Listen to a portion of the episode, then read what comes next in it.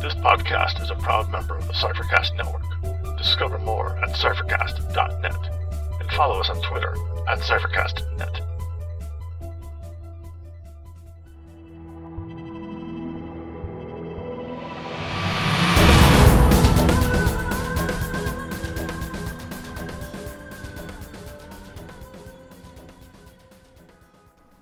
Welcome to Incantations, an Invisible Sun podcast.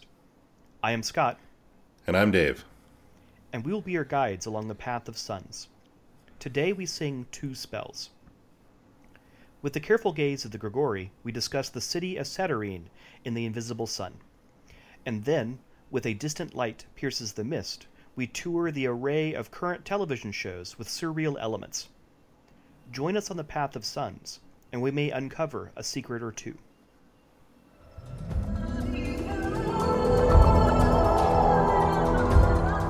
With the careful gaze of the Grigori, we discuss an aspect of the Invisible Sun RPG in detail. We're revisiting the Indigo Sun this time, and we're going to be dropping in on the great city of Satyrine. Ah, glistening jewel of indigo. Ah, city of notions. Oh, city of secrets, visions, and mysteries. What have you become? So, Satyrine has been around for a long time, uh, thousands of years. Um, do I don't think we need really much of an overview of Satyrine before we just start talking about its history. Uh, but needless to say, uh, Satyrine is going to be one of the focal points of the Invisible Sun uh, role playing game. And it is a large city uh, that's been kind of destroyed by the war, which we have talked about before. Uh, so this city has been around for a long time, uh, but prior to its founding, it there was actually a city in its place that was created by this pre-human race called the Arabest, which is interesting. Uh, there really wasn't any mention of the Arabest in any of the other Kickstarter information that we got. Uh, you know, we know about humans and Elderbrin, uh, and we know that some of them are vislae, but there really wasn't a whole lot of talk about other sorts of uh, ancient civilizations. So here we have a mention of you know a civilization that was around and on the mm, under the sun indigo. Uh, so there was this city that had existed on the site of Satyrine before Satyrine was founded. And this city was, I want to say, it was ruled by this ancient alien entity called the Angular Serpentine and I think I'm correct when I say it was ruling over this city.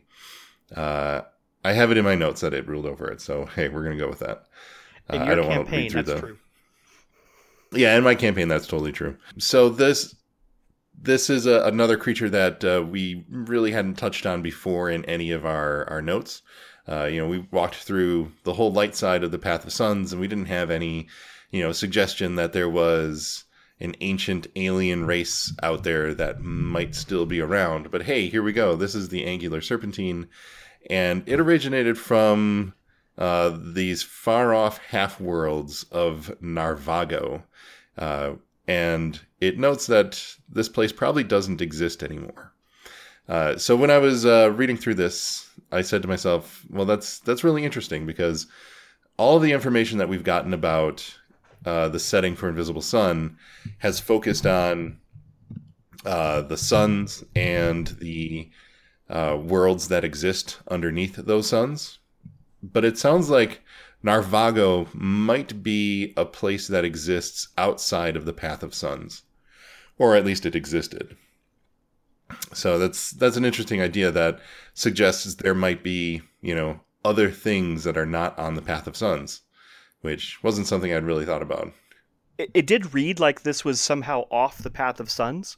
Um, it also uh, suggests it might just be that it was before the path of suns. But either way, it's interesting to think that there's something outside of the path, because the path is, is described in many ways that make me think it's timeless. Mm-hmm. But this suggests a time bound component to it. Yeah, it could be timeless, and we also know that the Path of Suns uh, maps to your soul. So perhaps the Path of Suns is a concept that arose when humans came about. uh, and the Arabest are a pre-human race. So if we uh, move forward just a little bit, uh, we can get into the actual founding of Satyrine. So thousands of years ago, Satyrine was founded on the site of this ancient Arabest city. And it was created as a trading hub for merchants who were selling thoughts, ideas, and feelings, and all sorts of other things. Uh, which, you know, here we go again with, uh, you know, the idea that on in the actuality, people are uh, selling commodities that aren't standard. They're not what we're thinking of. Like, hey, I'm, you know, going to be selling, you know, corn from my fields and things like that. No, here in Satyrine, we're selling, you know, ideas. We're selling, hey, we're probably selling just the uh, the feeling that poetry gives you when you go to a poetry reading, rather than the poems themselves. Uh, and these these things were generated in emotion mills, which uh, eventually came to Satyrine from the unfathomable archipelago. Uh, so when I was reading through this stuff, like there there was, I, am not sure if it was an article that uh, uh, Shanna had posted a while back, but she had talked about working with Monte Cook and how he likes to come up with interesting names that he fills in the details on them later. And when I was reading these sentences, like it just read like, okay, unfathomable archipelago is a that's a fun idea. And it, it's probably just a fun combination of words to put together and say, well, we'll figure out if we need to, you know, fill the details for that later. Um, like word jazz. Yeah, word jazz. Uh, I I called it word salad, but I wasn't sure if that was the right term. Um, That's usually more der- derogatory than I think you're intending. Yeah, it, it wasn't derogatory, uh, but yeah, word jazz is probably what we should go with. Um, so when I was reading through this, you know, like boy, every time I think about emotion mills, it just sounds like they're probably, you know, pushing people in and out of these things, sort of like you know a, a modern milking uh, facility where you just move cows in and out, you hook them up, you do your thing, and then you you kick them right out. Like, what if what if they're just you know in the emotion mills they're they're hooking people up, sucking their emotions out, sucking out all of their experiences, and then just you know kicking them out as emotionless husks. Like that sounds like a pretty cool place to live or work. Yeah, it, I think it could go various ways, and whether you want to suggest this is parasitic in some way, that that if you donate a memory, then it is no longer yours, mm-hmm. and thus it is a destructive process to create these memory uh, globes or spheres, uh, or it could just be that this is information that can be copied without with, with fidelity. Uh, or maybe you know, cheap copies that can be reproduced uh, don't you know uh, don't destroy the original, but the authentic the the most authentic version are those that are destructive of the original. Uh, it's all you know. This could go a variety of directions, uh, and and it might even be up to the uh, individual home games to decide how this works and what sort of stories you want to tell based on it. Mm-hmm. I like the idea of having, uh, you know, the number of generations that uh, you you are down the line from the original emotion. that emotion becomes muddied and distorted much like a mixtape that you've passed from friend to friend. Uh, you know, way back before we had CDs, which destroyed the concept of mixtapes.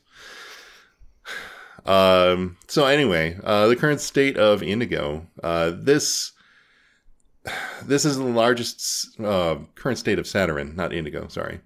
Uh, this is the largest city in Indigo, and at one time it it was home to tens of millions of people. So this this was a massive city, but it was basically destroyed by the war. It was reduced to ruin and rubble, and currently the population is unknown. Uh, it's it's hard for people to count, and there is another wrinkle that makes it difficult to estimate how many people are living in the city, uh, because much of the city seems to be automated by these magical constructs called thought forms. So these things carry out tasks that keep the city running. So these are your going to your your basic services around the city. Thought forms are going to be taking care of it. Um, so it seems like these thought forms as magical constructs could be viewed as uh, fairly human or Elderbrin like or even sentient if seeing them from a distance uh, interferes with any sort of estimates you might put together as to you know the population density of a certain district. Uh, but the inhabitants of Satyrine are slowly rebuilding the city. They're trying to reclaim areas that haven't been completely devastated. And where we're going to be picking up our campaigns um, out of the box, there are going to be reclaimed areas that feel like they are fairly normal pre war. So you're going to have nobles and artisans, merchants and criminals inhabiting uh, these reclaimed areas of the cities, uh, of the city. Uh, and another way to describe it is these reclaimed areas feel like oases in a desert of desolation. And this provides a, a, a useful mix uh, for people to design their games. And this goes back to some kind of design goals I've seen from Monte Cook over many different games. Uh, you know, historically, some people have liked urban uh, settings for their RPGs. Others have liked to delve into dungeons, and others wanted more outdoor exploration. This is an attempt to make Satyrine a location in which you can do all of the above. Because it turns different bombed out zones into a combination of outdoor exploration and even dungeon sort of delving. And having it immediately up against uh, uh an urban environment for urban sorts of storytelling. Yeah, it's all mixed together. And uh, the dungeon delving is going to come back up in just a little bit. But briefly about the uh, the reclaimed zones and the devastation that separates them, it's extremely dangerous to travel through uh, the devastated areas of the city. Uh, people try not to do it. Uh, there are um, pathways and roads that will run through the devastation. So, in order to connect places to one another, they might have just, you know, pushed aside some of the wreckage in order to, you know, quickly run transportation between the two, you know, reclaimed areas. Uh, so these d- extremely dangerous areas often are accompanied by hate cysts, and it sounds like anywhere that you have a devastated area, you're going to be finding hate cysts. It's just a matter of how active are they and what's the density. Uh, so hate cysts are extremely dangerous. They're leftover hate powered wounds from the war. They are likened to being cancerous. And if you think of the city as a living entity, which some people do, it it's fairly accurate. Uh, so the the hate cysts and devastated areas are are difficult to get through uh, because they have unstable architecture. It, they're also homes to brigands and thieves and other creatures, and you also have these hate cysts to deal with. Um, so you could have your um, outdoor exploration here uh, because these are ruined areas of the city. But you could also easily turn this into, you know, a, a dungeon delve because first of all, the hate cysts uh, cause an ever-present gloom to hang over the area that they're present in. So it gives them an underground feeling immediately. And of course, you're talking about the the bombed out ruins of a city. So you might be, you know, trying to get into the basement of some old building where, you know, some artifact that you need to recover is located. So in addition to that, you know, oppressive gloom that's always around, hey, you've got, you know, the remnants of a city all about you. Yeah, I'm interested to find out whether the hate cysts are a cause or a consequence um, are mm-hmm. they the direct? Are they the weapon themselves, or the evidence of the weapon itself during this Great War, or was it something about the weapons that were used in the war that created the cysts independently? There's you know, kind of interesting stories to tell about. Uh, you know, warfare and its aftermath, uh, using these hate cysts as an architectural representation of these stories.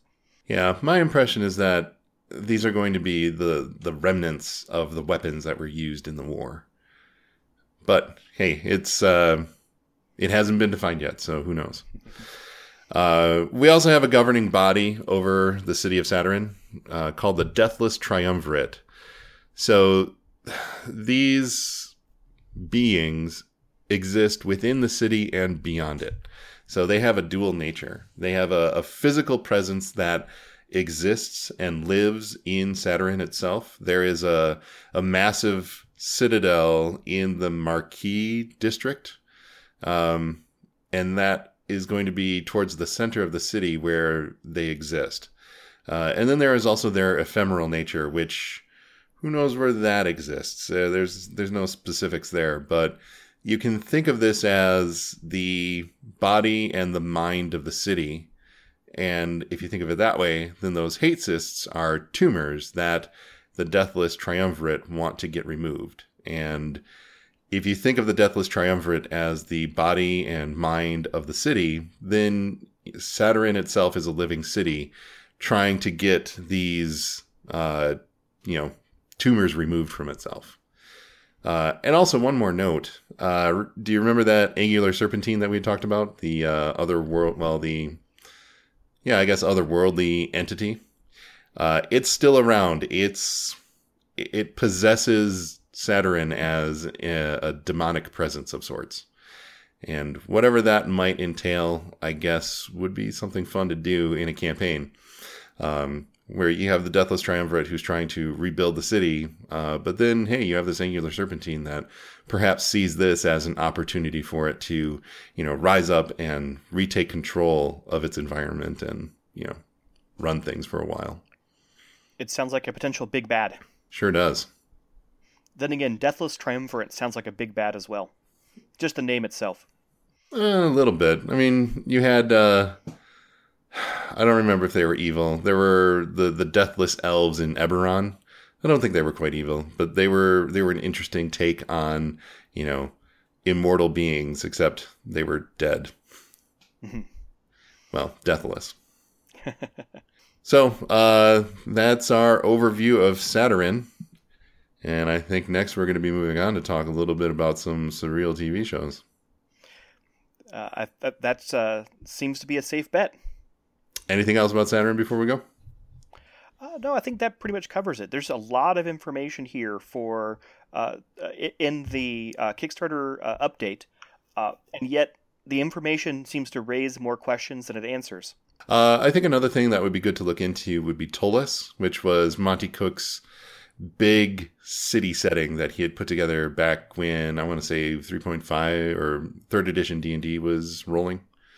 Uh, I haven't read through that myself, but hey, it was a big giant city setting with a lot of factions and stuff happening in it. So it, there might be some similarities between the two things. Yeah, it is an absolutely immense uh, uh, setting. Yeah, and uh, it, it also might be interesting to look at uh, if not the the physical object itself, uh, to look at the you know, how it was the first time he did a really super premium product. Mm-hmm. The original Ptolus came out in like a one hundred dollar version. Yeah, I remember seeing that. Yeah, I just pulled up my PDF copy of Ptolus. It's eight hundred and eight pages. Holy cows! Yeah. Uh, so both as a premium uh, exotic RPG product and as an urban setting that tries to integrate uh, dungeon delves and traditional fantasy tropes. Uh, I think it would be an interesting place to, to look for hints as to where uh, Monte Cook tends to tends to go when he develops these sorts of settings. Hey, we've got you know a week until we record again, so maybe we should uh, take a look at Ptolus. It's only 800 pages. pages, yeah. 150 uh, pages a day, and, and, with some time to uh, reflect at the end, sounds perfect.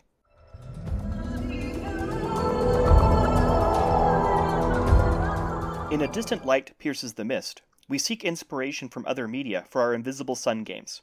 This time, we are reviewing several recent TV shows to get you thinking about the variety of ways you can represent surrealism in your games. In reflecting on uh, the kind of uh, potential discussion items for uh, A Distant Light Pierces the Mist, we, have come up with a long list of potential television shows, movies, and other things to talk about. But the, the critical mass of current television shows is quite striking. So we thought we would do uh, a, a, survey uh, of a variety of shows that are either recently aired or are currently airing uh, that might be particularly useful as a guide to uh, surreal elements uh, and surreal storytelling that you can pull out for uh, Invisible Sun games. We might revisit some of these in more depth, but it seemed like with the the number of them present right now, it was worth doing a bit of an overview to talk about uh, several of them at one time. Uh, there's no order to this necessarily. It's just the randomness of, of what came on our list. Uh, but one that has just started in this part of the actuality. Uh, it will have been running for quite a while by the time this uh, gets to your ears, I'm sure. Um, is American Gods um, on? I believe it's Starz? Let's say it's Starz. yeah. Star sounds right. American Gods is an adaptation of a Neil Gaiman novel uh, uh, of the same name. Uh, this uh, Neil Gaiman is the same Neil Gaiman who wrote the Sandman that we've talked about in previous uh, episodes, and in some ways, this is his great American novel. Uh, of course, written by uh, a, a, Brit. but the television show is definitely embracing the surreal nature of the of the source material. I won't I will seek to avoid spoiling much in the of the key secrets of the novel or of the uh, presumably the television show, um, and this will it'll be easy to avoid those spoilers in, in this discussion. But the title is itself a bit of a spoiler if you aren't paying much attention. Um, the show is about gods wandering America. And it becomes clear very early in the book and in the television show that a lot of gods of different traditions have immigrated uh, to the United States. Uh, they have become American gods, and they're, they are simultaneously kind of le- looking for support for their core concepts and in conflict themselves uh, with emerging American gods, like uh, of new technologies and new lifestyles that are challenging old ways. And so the core conflict of the novel is in some ways about the transition of old gods and new gods wandering America. And what rep- which of them represents in what ways the true nature of America. This is all, pretty much an inherently surreal concept to begin with because it integrates magic into the real world and it directly addresses the comparison of magic and the real world. Uh, there's a lot you could draw from this uh, particular uh, uh a series. Um, uh, maybe not so much in terms of plot, but maybe even some of that. Uh, but some of the, the techniques that it uses to emphasize the comparison, I think, would be useful. It relies, for example, quite a bit on dream scenes characters learn a lot about themselves and their predicaments through dreams, and each of the dreams are populated by symbols. And each of the symbols has important uh, meaning to the character. They reflect the identity of the character. They reflect the identity of other characters in the story. And they even have prophetic implications. Uh, and that's a technique that is pretty common in surreal storytelling uh, and, and just handled magnificently uh, in this current uh, television run of American Gods. Uh, how how would that compare to like what the, they did with dream scenes in The Sopranos? Um, I gave up on The Sopranos after season one. so I, I'm not qualified to answer that question, though I'd be interested in hearing your perspective on it. Well, I haven't seen American Gods yet, but The Sopranos did a whole lot of stuff with dreams, like weird dreams here and there. Um, so I was just curious because The Sopranos is a way more grounded show uh, than American Gods, I'm guessing, is. Well, American Gods so far, and I'm only uh, an episode into it, uh, is mostly grounded. The uh, with punctuations of dramatic magical circumstances that are made all the more dramatic by uh, the comparison to what is most of the time a grounded, uh, realist uh, representation of the world. Hmm. But the dream scenes in particular are, are you know are, are, a common technique in this show, but in, in a variety mm-hmm. of shows, some we'll talk about even in, on this list, uh, to kind of allow the director and the writer to go wild with the surrealism because then they're not bound by uh, any sense of reality. They are not even necessarily bound by narrative cohesion. They can just have a sparse uh, scene with two or three notable objects, but those objects just drip with meaning. Uh, mm-hmm. and characters don't have to necessarily make sense or be in a, a predicament that makes sense. It is enti- it exists entirely to communicate some point to the character. Uh, it's a common trope in literature and film and, and television sure. show. It's just exceptionally well executed so far in American Gods, and I think it's one of the things you could draw from most easily from this television show. Well, that's cool. and even the, the core concept, uh, again, the, the, the, central theme, uh, another way of, of, describing that theme would be uh, a, the power of belief and faith.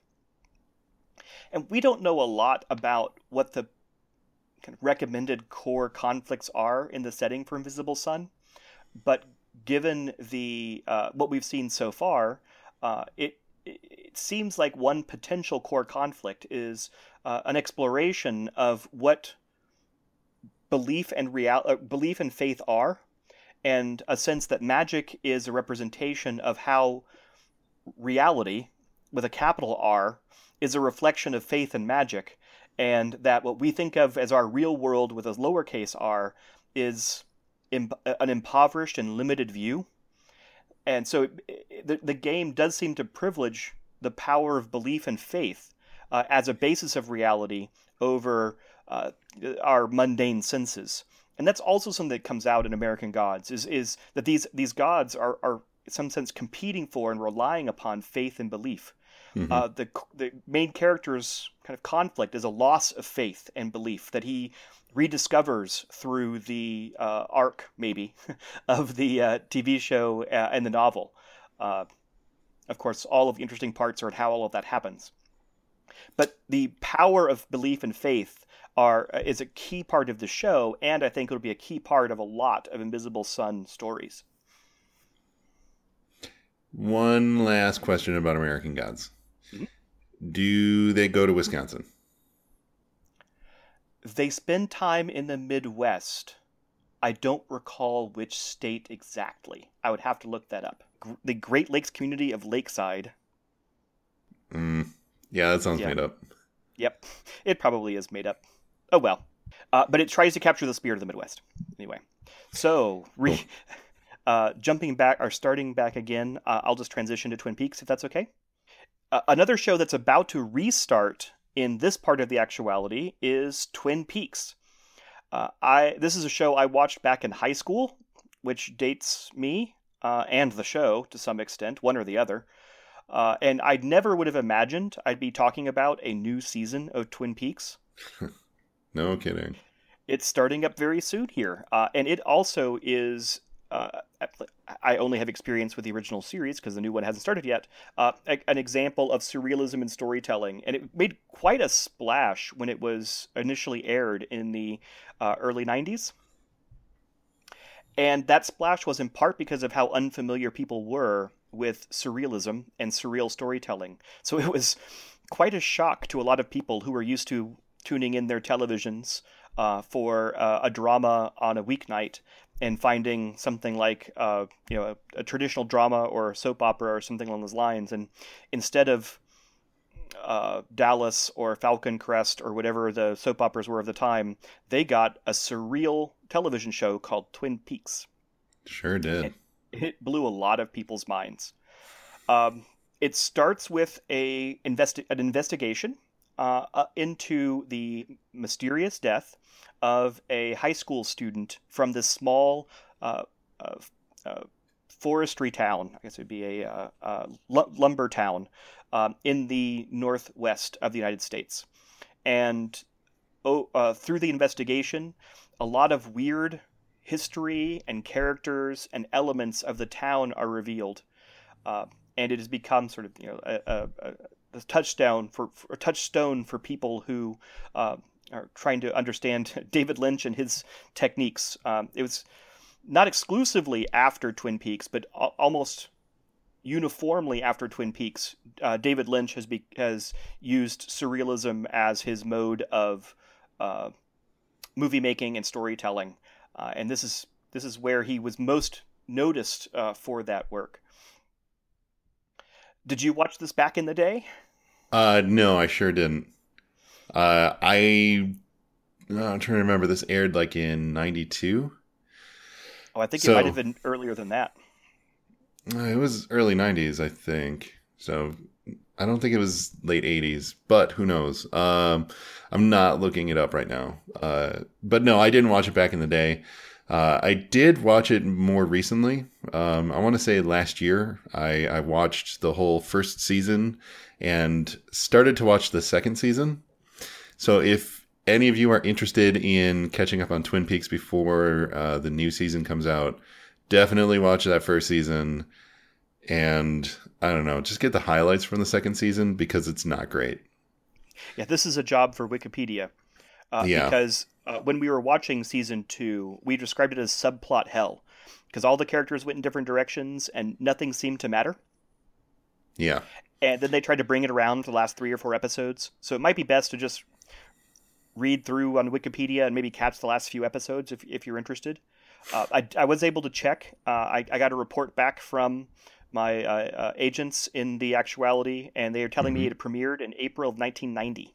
1990. Wow. Yeah, I think my parents might have actually watched this one, but I did not. Uh, I was almost in high school.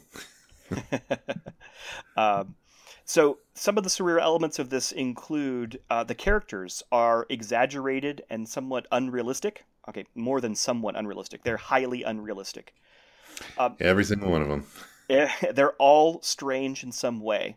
The the lead character is an FBI agent, Agent Cooper, and he is peculiar.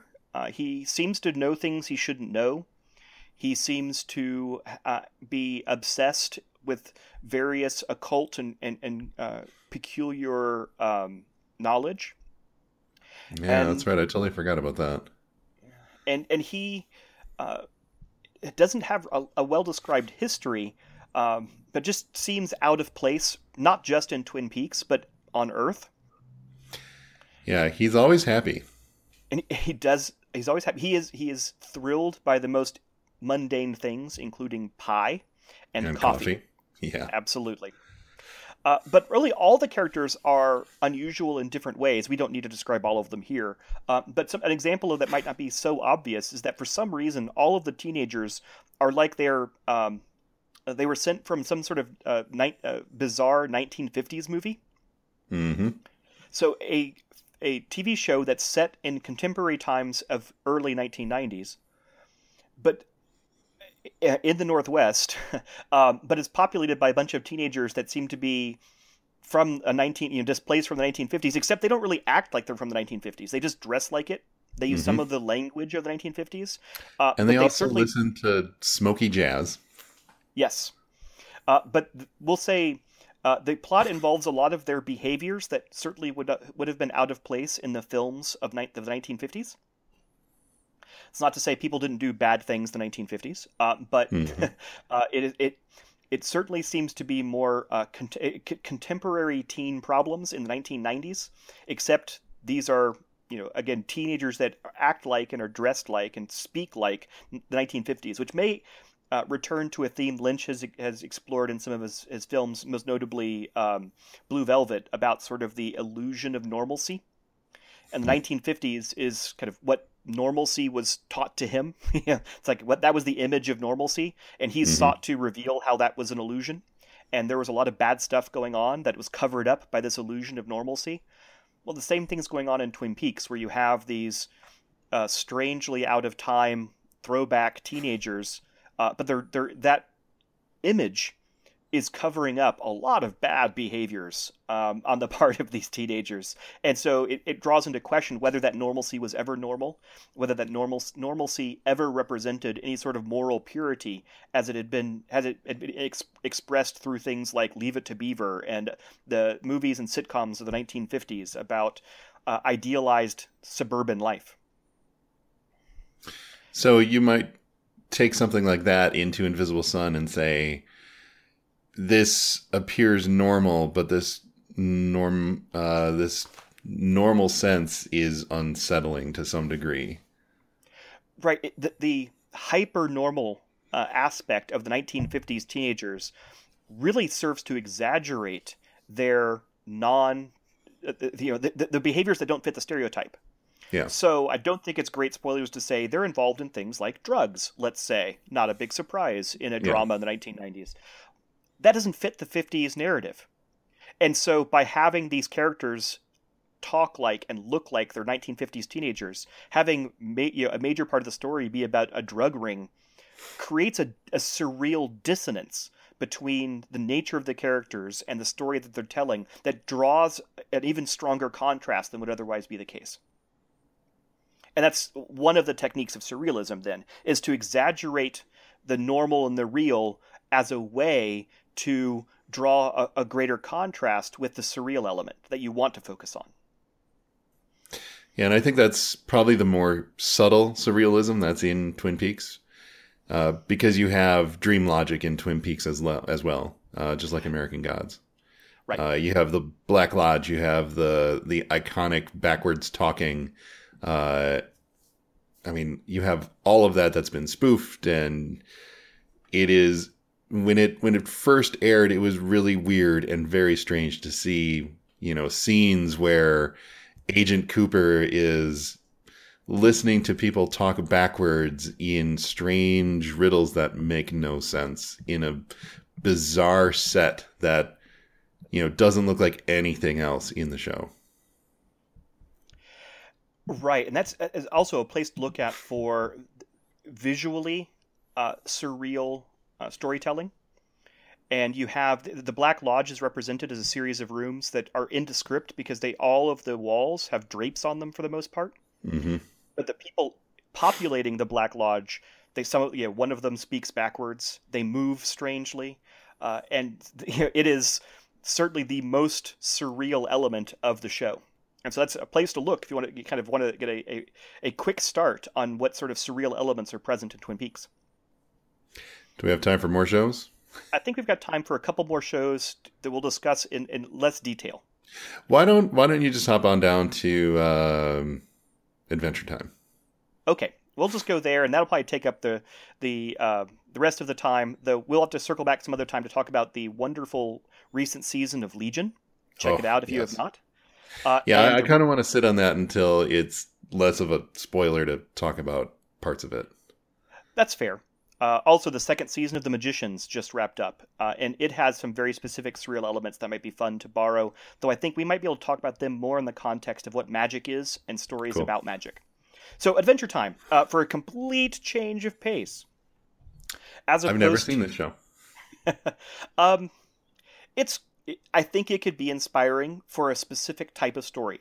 So, Adventure Time is a car- a children's cartoon. Uh, at least it's advertised primarily to children uh, on Cartoon Network. It's been running for several seasons now. The seasons are released somewhat irregularly, so it's it's kind of hard to keep track of when seasons begin and end. But there's it's it's a long running cartoon series. The cartoon takes place in a surreal setting. Uh, it is the post-apocalyptic land of Ooo. Uh, the land of Ooo uh, has sprung up in the wake of the uh, the Great Mushroom War. I think is what they called it. Hmm. In the if you watch the visuals and don't listen to the audio so much, the Great Mushroom War is clearly a reference to mushroom clouds Sure. and so it is a you know post-apocalyptic, super distant setting. Uh, maybe not quite Numenera future, but something along those that, those, those lines. Uh, No, it's they- just the second second civilization. maybe. Uh, and this is a uh, a, a, a quite uh, bizarre civilization. Uh, most of the people, for example, seem to be anthropomorphic candies and treats.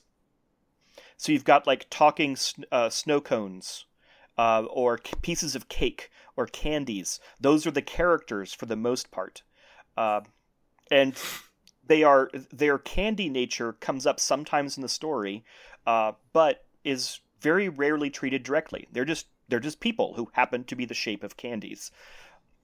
And so you, you already have a physical representation of the sur- of the surreal element of the story that you have the bodies of the characters shaped in ways that are simultaneously familiar as objects but unfamiliar as characters.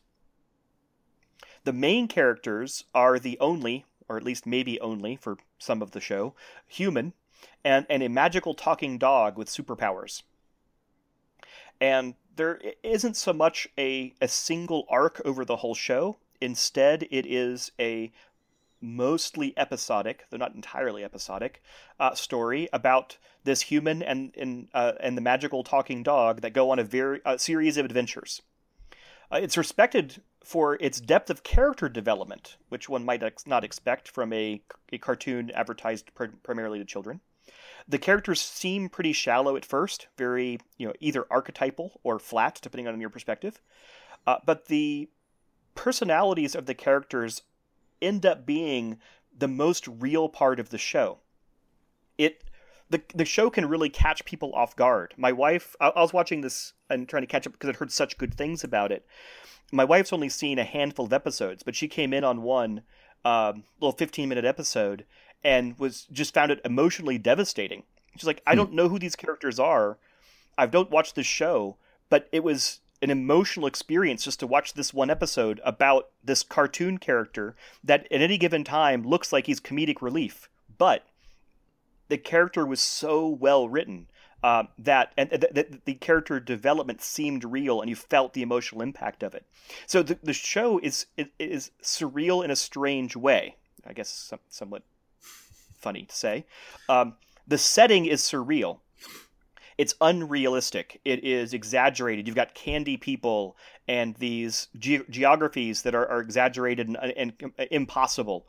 Um, you've but the core characters, in some ways, the personalities are very realistic, which cr- makes the contrast with the unrealistic setting uh, all the more interesting.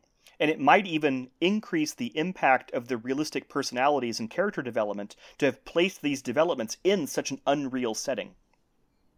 Hmm. Uh, you could borrow from this anything from the kind of visual surreal style, which is in some ways spare or minimal uh, as animation goes, uh, but vivid and has these strong exaggerated elements. Uh, or you could borrow that, that technique of, of juxtaposing the real personalities uh, with the cartoonish surreal setting and then consider like how do how would real people like their identities their personalities behave in a world that had gone crazy in a world that was shaped by ununder you know incomprehensible rules how do we interact that especially the, in, in the, all of these characters take these the setting as, as given this isn't traumatic to them this is the world and mm-hmm. so how do realistic people live in a world that isn't realistic and that's that is in itself sort of a surrealistic premise.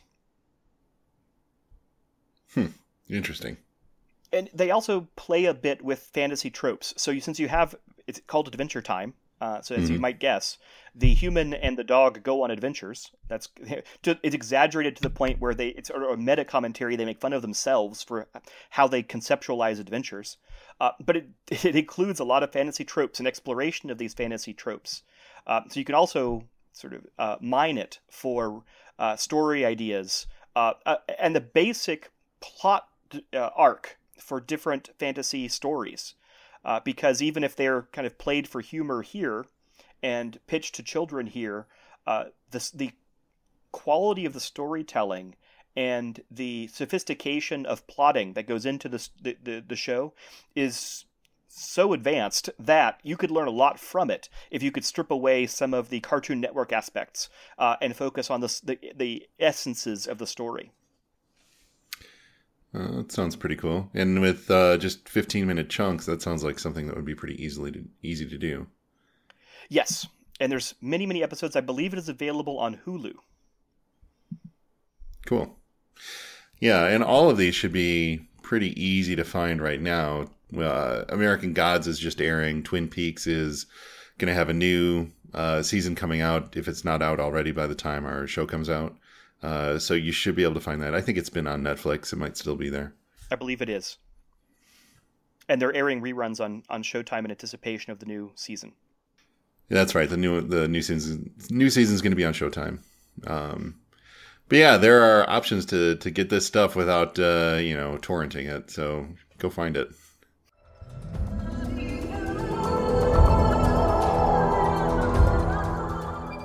This ends our walk. Maybe you discovered something today. Maybe you need to look closer. The music was titled Beyond from Wes Otis and Plate Mail Games. It is available from DriveThru RPG. Invisible Sun is the intellectual property of Monte Cook Games. You can find a link to their website in the show notes. You can find our blog at incantationspodcast.blogspot.com or email us at incantationspodcast at gmail.com. You can find me at Dr. Scott Robinson on Twitter. And you can find me at Tex underscore red on Twitter. So leave us a rating and a review on iTunes. We hear it helps people find the show. Uh, or tell a friend about the show, and that would be another great way to help us out. Thanks.